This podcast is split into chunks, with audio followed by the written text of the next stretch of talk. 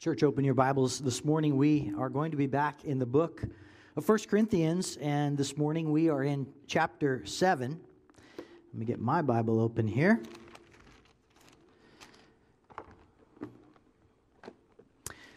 Well, we um, are in a series that I've entitled Untangled.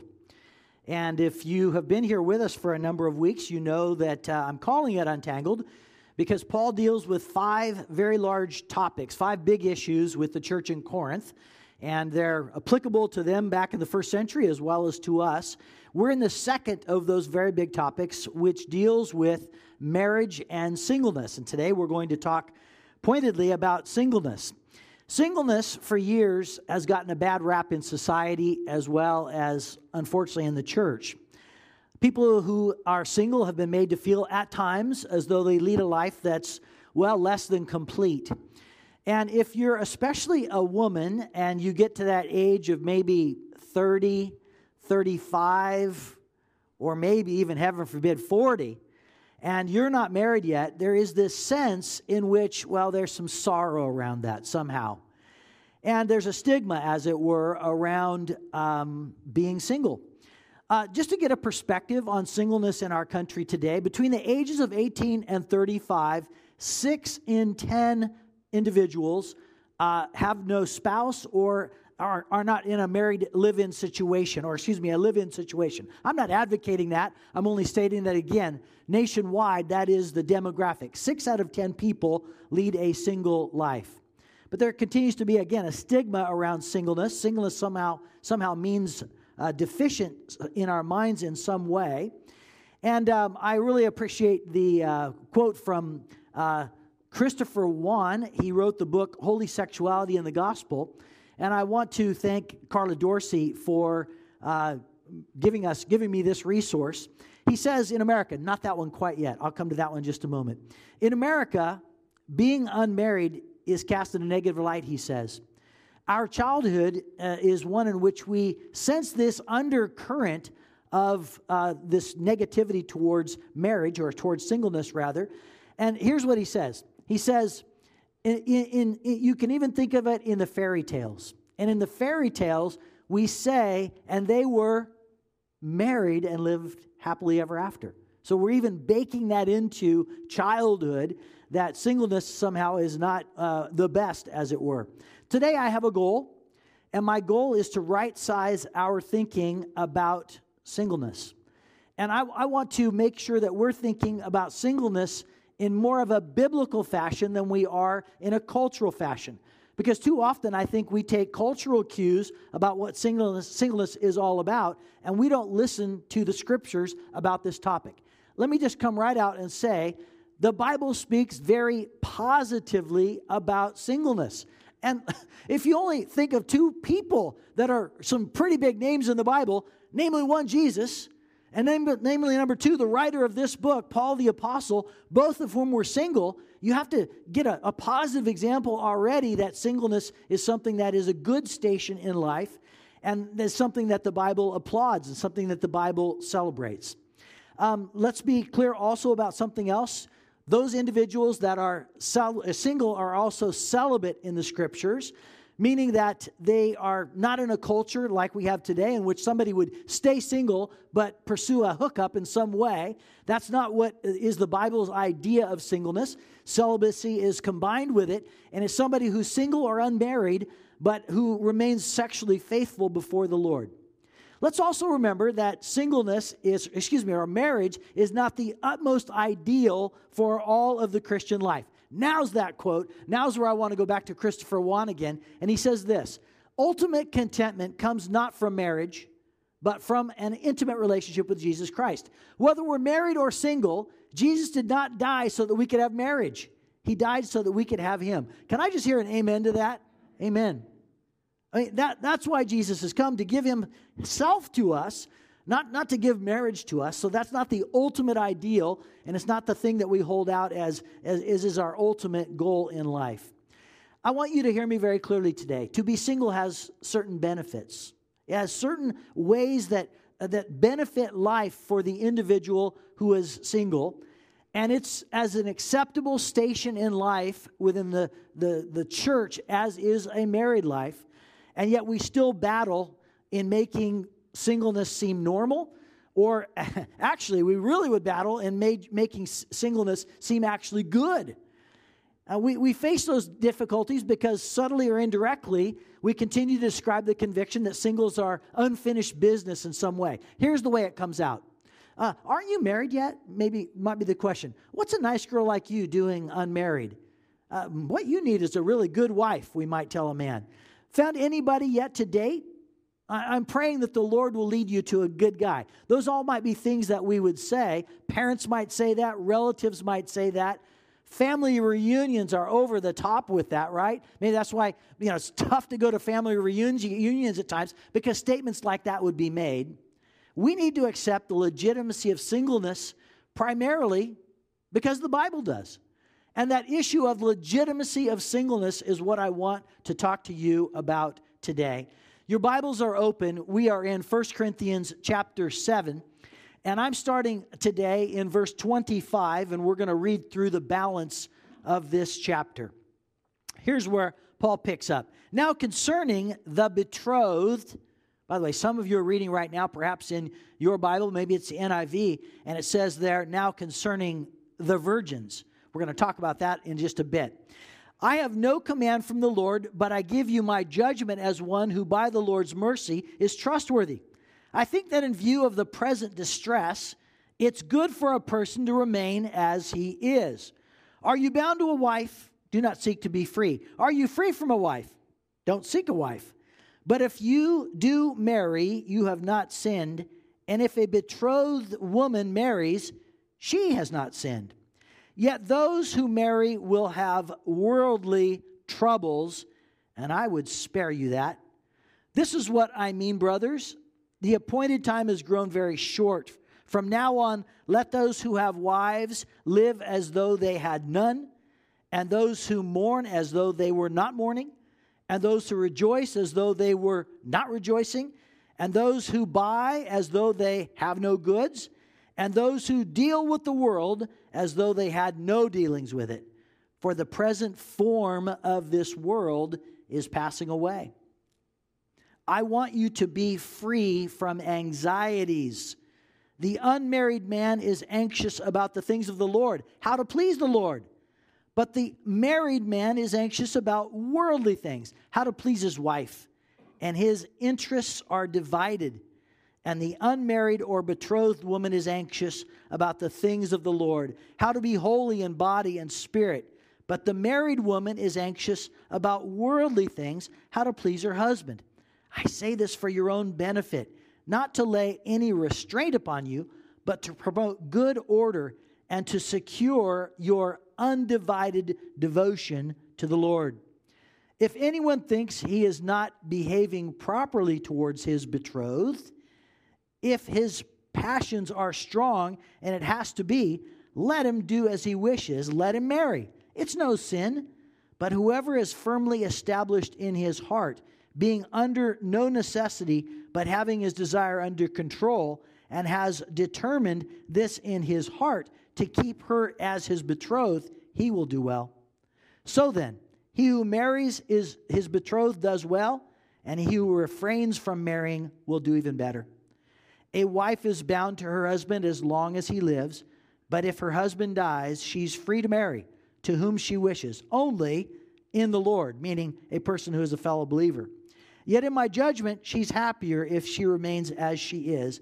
I think I too have the Spirit of God. Let's all remember that all of us either have been single at some times in our lives or will be single. You, you came into this world single.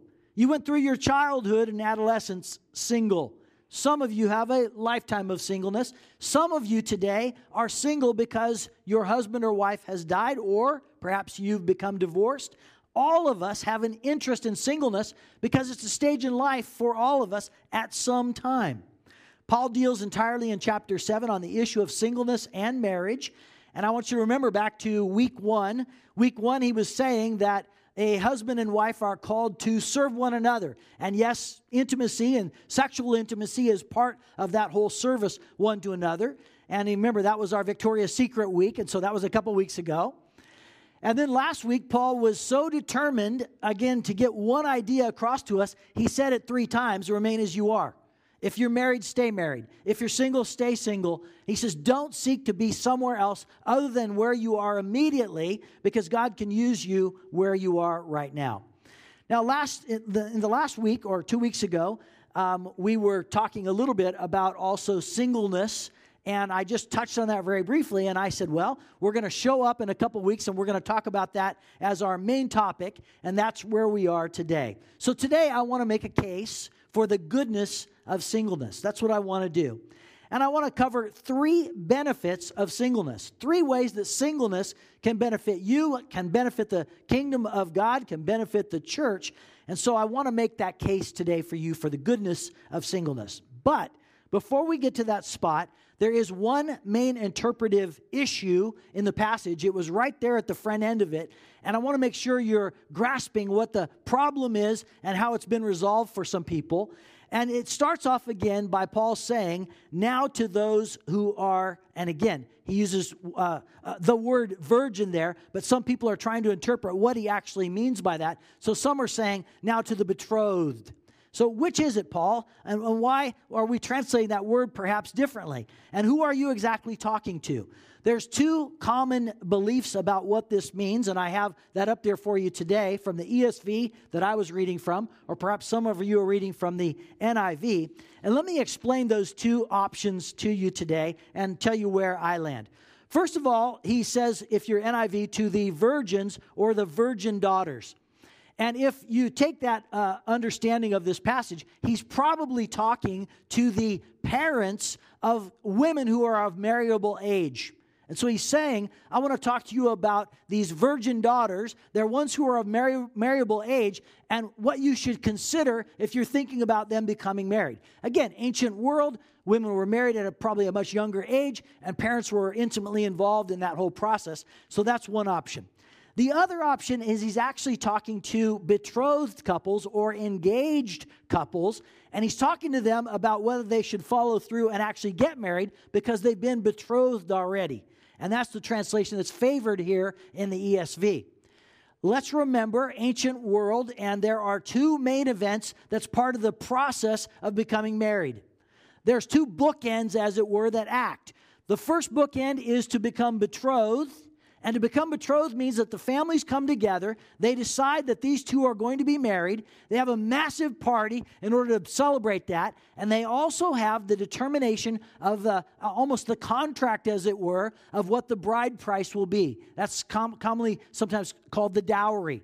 And so that bride price is going to be paid to the bride's family. Why? Well, kind of in logical terms, they're losing a set of hands that could advance the family. And so to lose those hands, they're compensated for that. Again, I'm speaking in very crass terms, but that's kind of the idea here is that you're losing a person that could be good for the family and it's being transferred to the father's family. And so again, there's this bride price that is paid. As it were, in, if you're betrothed, you still live apart. You have not consummated the marriage yet. The young lady still lives with her parents, and the young man with his parents, and now they don't live together until the time of marriage, in which he goes and he picks up his bride at her family's house, along with the all entourage of all the maids that are going to come with her. He takes her to the wedding ceremony where they are married, and now they get to live together. And guess where they live? Most commonly in the father's house, in the groom's father's house. So there's a room set aside for them in the father's house, and that's where they go to live. That's the process of the ancient world and marriage. And if you hold to the view that he's talking to the betrothed, then he's talking to individuals who are pledged to be married, but they're not married yet. And again, ESV tilts that way. It's the predominant view today. It's probably where I, I land in light of kind of all the words and the sentences that Paul has constructed structured here together. But I'm here to say, I mean, I wouldn't die for that. I mean, there's a lot of other individuals that see it on the other side, and, and I can be good with that. But as a result of this, I think Paul's speaking today to three groups of people. He's speaking to the betrothed who are pledged to be married but are not yet. He's speaking to those that are not betrothed but they're still single and he's speaking to individuals who have had a, a spouse, but that spouse has died, and now they face the decision of whether or not they should remain single or get married again. So all three of those groups are being spoken to.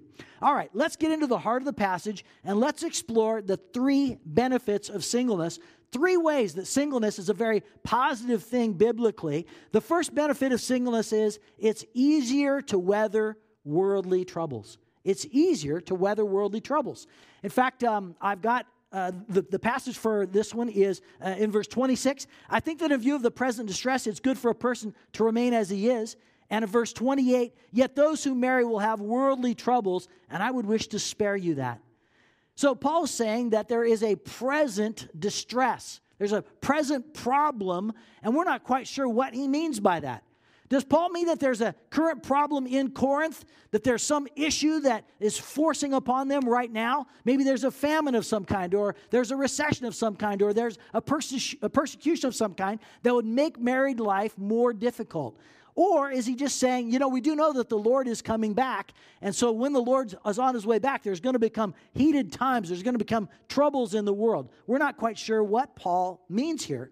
And we look back at history and there was no famine or there was no concern, as it were, in Corinth. So we're not quite sure what exactly Paul means by this present distress or this present set of troubles. Here's what we do know everyone in the world is everybody at all times is going to face worldly troubles and those are difficulties that we face in life at some point, you may face joblessness. At some point, you may face some hunger. At some point, you may face an issue of uh, uh, having adequate home around you. And you know some of the dynamics of what that feels like. And here's the point if you're single, it doesn't mean that you're free from those things, it doesn't mean you get a free pass, but it does mean that you are not going to be forced to look after somebody else. You have the responsibility of looking after yourself, but you don't have somebody else that you have to look after. And so that's, there's a benefit of that. You're better able to weather worldly problems because you don't have that encumbered nature of, of having somebody else around you. I've got a great example of this. It just arrived in the mail to me this week. And it's a friend who's a missionary that I, that Denise and I support. He's a missionary in Central Asia and it's a country I can't tell you where it is out of restrictions uh, for security. And I would love to show you the picture of the gal that's in the newsletter. Her name is Esther, and uh, she is, I'm going to guess, maybe about 11 years old, somebody maybe fifth grade. And uh, in the newsletter, it's saying that she, she, they were asking for prayer for Esther because Esther comes from a Christian family. She attends a, a, local school in a predominantly Muslim country. And individuals have noticed that she doesn't read the Quran and pray five times a day like is required in Islam. And so, as a result of that, the parents have begun to put pressure on her and begun to uh, isolate her, as it were. And she is feeling a level of, well, fear. And she's feeling a level of, you know, praying to God for her safety each day. And so they're bringing Esther uh, forward and asking for prayer for her. Uh, that's an example of, again, a, a relationship that if you're married and you have kids, you have to manage. If you're an individual who is single, those are not your concerns, and you can pivot in life more easily. Kids and what they need to eat, or uh, what they what school they need to attend, or uh, again putting dwelling around your family. That's not of your major concern, and so you're able to, wor- to use the word in a word to be more nimble. You're able to be more nimble. Singleness doesn't make you immune to life's challenges, but it does make you less encumbered.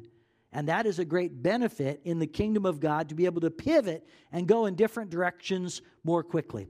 The second benefit of singleness is that you enjoy a detachment from the world that is passing away. And Paul says, again, end of verse 31, he says, and uh, deal with the world as though you had no dealings with it, with it, For the present form of this world is passing away. Form is, uh, form uh, is the word that he uses here. It's a Greek word, schema. It's where we get our word scheme from. And so he's saying the whole scheme or the pattern of this world is passing away. The schema implies everything that comes into our senses about the world. It's the things that we see. It's the discourses that we have with people. It's the actions and manners of people. It's customs, music, movie, foods. And he's telling us something about the pattern of this world, the form of this world. He's saying all of that is passing away, all of that is on the way out. And I've got some really troubling news for some of you today. And it's, again, troubling because, well, you like marriage and marriage has been very good for you. But I want to remind you that marriage as we know it is not in heaven. Marriage as we know it is something that is very different, and it's, it's not to be concluded and, and taken over into heaven with us. And we know that because Jesus spoke specifically about that. Jesus has these uh, Sadducees that have come to him and they've told him that uh, uh, they say, Let me paint a picture for you, Jesus. I don't want to paint a picture for you in which there's a woman who was married seven times. And if she's married seven times, you know, I'd be asking a lot more questions if she lost seven husbands to death. But, but they say, uh, but I, I want to I wanna ask you this uh, who would be your husband in heaven? And Jesus astonishes them, and he astonishes them with this passage from uh, Matthew 25, or excuse me, Matthew 22. At the resurrection, people will neither marry nor be given in marriage, they will be like the angels in heaven.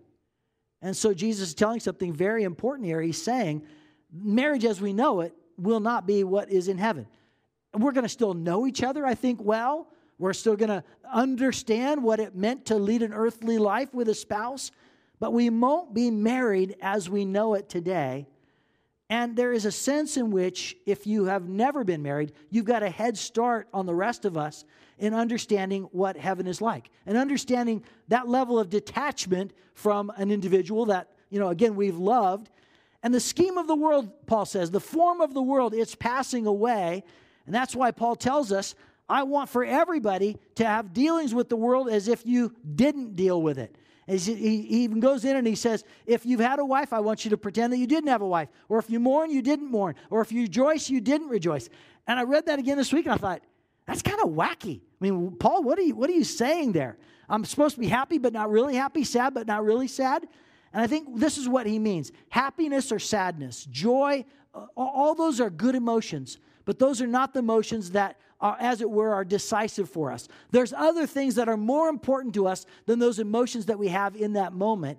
And so he's saying, I don't want you to be capsized by any of those things. I don't want you to be uh, viewing those as the thing that makes you somebody who, you know, you, makes you you, or, completely dis- disintegrates you. I want you to be somebody that has a different perspective on life and that uh, is holding all of that very loosely. You're holding loosely life, you're holding loosely possessions, you're holding loosely jobs and money. And all of those things are loosely held and not tightly held onto because the form of this world, again, is passing away. Denise and I, during uh, COVID, have really enjoyed a show which is the British Baking Cook Off. Some of you may have watched that show. And again, all these people that are amateur bakers come together and they're called to do these amazing baking feats. And, you know, I've learned a couple things. I'm no baker, but I've learned a couple things by watching some of those shows. And one of the things that I've learned is that if you knead your dough too much, it doesn't work. If you want a flaky crust, you kind of get one time to knead your dough. And if you don't, you know, if you over knead it, then you're not going to have that flaky dough. And so there's this issue of handling the dough in just the right fashion and not overworking it. That's exactly what Paul's saying here is handling life in the right way and not overworking it. Not, not pressing into it so much that you're squeezing the life out of it. Because again, the form of this world is passing away. And I would argue, singles, you have a head start on the rest of us because you're beginning to understand the transitory nature of our world. I'm not advocating that singleness is easier. I'm not advocating that's a piece of cake.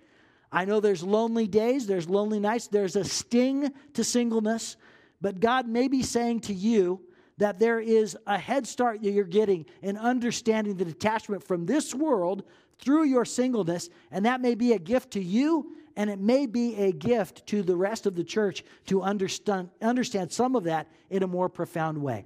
All right, there's a third benefit to singleness I want you to see, and it's that you can enjoy an undivided devotion to the Lord. Verse 32 I want you to be free from anxieties. The unmarried man is anxious about the things of the, of the Lord, how to please him. 30, verse 35 I say to this to your benefit, not to lay any restraint upon you, but to promote good order and secure your, here it is, undivided devotion to the Lord. Everybody who's a follower of Jesus is required to have a devotion to the Lord. And by devotion, I don't mean here just a quiet time where you pray or say the scriptures. Uh, that's a very important part of your devotional life, but that's not the sum total of it. By devotion, we mean a condition of the heart and mind in which we obey Jesus. If you want to know whether or not you are uh, measuring your devotional life, it really is as simple as saying, Am I understanding the words of Jesus and am I saying yes to those?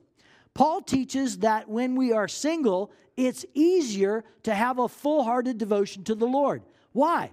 Because we don't have divided loyalties. Anybody who is married has a divided heart automatically because you're facing the decision do I spend some time with the Lord or do I care for this crying child?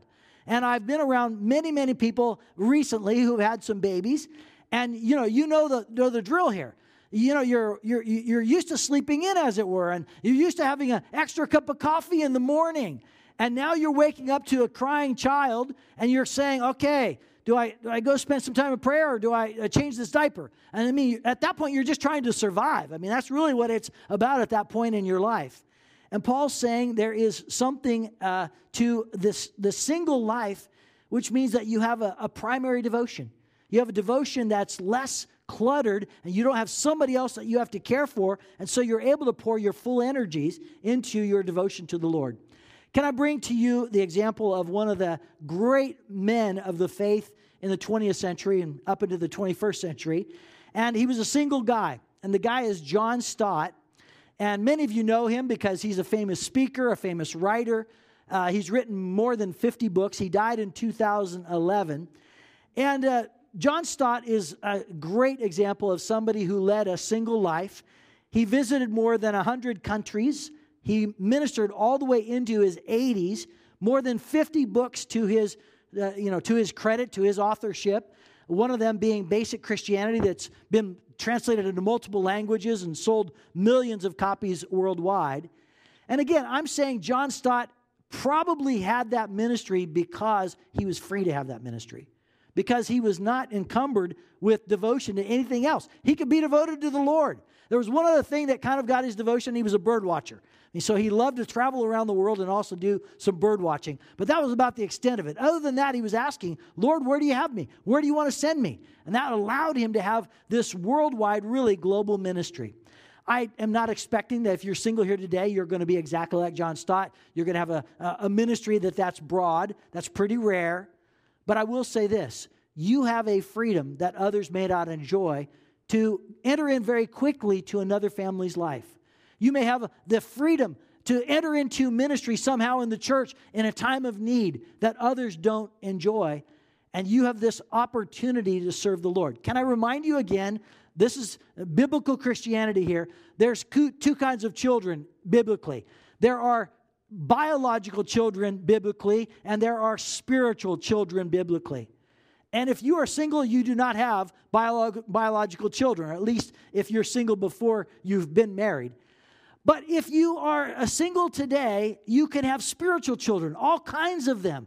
And in the economy of God, that's just as important as those biological children. And so you get to pour into other people's lives. And it's, it's a wonderful thing to watch and a wonderful thing to behold, as, as important to God as biological children are. That's three solid reasons why there are benefits to singleness. And before we apply those, because I want to get to applying those in our church today, I want to take a little detour and go down a little country road and talk about one more thing. And I want to address singleness as a gift from God. It's something that came up two weeks ago. I didn't go to, into it in a major way, but Paul picked up in chapters 7 through 9, and this is what Paul said I wish that all were as I myself am. What does he mean by that? I wish everybody was single like I am. But each has his own gift from God, one of one kind and one of another. To the unmarried and the widows, I say that it's good for them to remain single, as I am. But if they cannot exercise self control, they should marry. For it is better to marry than to burn with passion. There are individuals that when they hear that passage and they hear the gift of singleness, they start to get nervous. And they get nervous because that gift they say, or that, that they may be viewed as only for super saints. So if you have the gift of singleness and you can exercise that level of self control, you, are in another stratosphere. And so it almost appears like a cruel joke because some are in the condition of singleness right now, but they haven't been given that gift. And, and they don't feel as though they can do that. And so it puts them in this bind, as it were. And so some people get very nervous when we start talking about the gift of singleness. Let me remind you of this Paul talks a lot about spiritual gifts in the book of 1 Corinthians. And in every instance in which he's talking about a gift, it's something that's been given to you for the benefit of others. Always. It's something given to you that benefits others. And in chapter 12, we're going to get into a lot more about what spiritual gifts are. Paul uses gift for the first time here in 1 Corinthians, and here's what he means Your singleness has the ability to build up the church, your singleness has the ability to be a benefit to somebody else. Now, again, there's, there's giftedness in marriage too, so that's not putting it higher than marriage, but it's saying it has its own set of gifts that it brings to the church. When Paul says that it's better to marry than to burn with passion, I think he simply means that in the Corinthian context, they were all tempted to go to, to, see the temple prostitutes. They were tempted to be promiscuous with society. And he says, marriage in comparison to that is a better thing. So, it, you know, it, it, if that's where you're going to go, then consider marriage as the, the better alternative to that burning uh, side of, of life. I do believe that every single has to come to, every single Christian has to come to the spot of making a very prayerful decision. And that prayerful decision is this At your station of life right now, would God better be using you in your singleness, or are you still considering being married again for another time? And if it can be settled in your heart that, yes, I think God can continue to use me as a single, dive into that. Find out all God has for that. If there's some hesitation, then you're going to walk that tightrope in which you say, I know I'm single right now. I'm going to take full advantage of that, but I'll continue to trust God with my, my life in which I, I may be married one day. And again, I know I have uh, less than full control over that, but that's going to be one of the more things that I'm going to trust God on. All right, I want to apply this issue of singleness to the church today and remind everybody singleness Again, Christian singles around us, they don't deserve our pity. That's not what they deserve. They deserve to be welcomed, valued, they deserve to be loved because they're fellow brothers and sisters in Christ. And the church should be grateful that single individuals are with us, and we should be including them in all the activities and all the leadership of the church. The church, as much as possible, should be a place in which singles and marrieds are hanging out together and they're spending time and benefiting from one another. And if you're single today, if that's where your station is, at least for this aspect of your life, consider that a benefit. I, I know it may not feel like a benefit to you, but it's a benefit in the economy of God. It's something that God has given you for this stage of your life. And so lean into that. For those who are married, well, we need to correct our perspective because single doesn't mean defective. Parents, if you have children here today, then you need to once again give your children over to the Lord and say, Lord, it's not my ultimate ideal for my child to be married. I want them to be close to you. And again, I, I would challenge you this, parents, and I challenge myself. I still have a, a daughter who is not married, and I challenge myself with this. What would it be like if God said, Brian, I have a different path for your daughter? It's a path maybe along the lines of Mother Teresa. It's a path along the lines of an Apostle Paul. It's a path along the lines of John Stott. Would I say, if that was God's path for my daughter, oh, that's not good enough? That's somehow less than. And it's a challenge to me to say, Lord, I need to trust your word more than I do the culture and say, whatever you have for my daughter is going to be right and good. I need to trust you with that. Church, we need to watch our language because, again, we have a lot of ministries and a lot of opportunities that include families with biological kids. And we need to make sure that we're talking broadly in which singles are a part of all of those things with us. And why do we do this? Well, because the family of God is that big. The family of God includes singles and marrieds and widows, divorced people. The family of God includes people in all stations of life. Here's where I want to end today. Singles, we love you. Wherever you are in your singleness today, we want you to know that we love you. And we support you today on that aspect of the journey where God has you. We don't know the future. We don't know exactly what God's doing with you. But right now, in your singleness, we support that journey that God has you on. We love you. And we want to put our arms around you and say, You are a part of this church. Father, we believe that. And we know there are times in which society says one thing and you say another. And so we need to, again, correct our thinking today that singleness can be a very good thing and can be a calling that you have upon life for individuals. And for any single that's here today, there's a benefit that comes to them as a result of that. I pray that they would be able to lean into that and celebrate that. For we as a church, we want people from all stations of life to be rubbing shoulders with each other and benefiting, growing by understanding each other's challenges and perspective. So today, Lord, lead on. And you uh, help us be the church that recognizes you as the ultimate Savior whom we all want to draw close to. We pray this in Christ's name. Amen.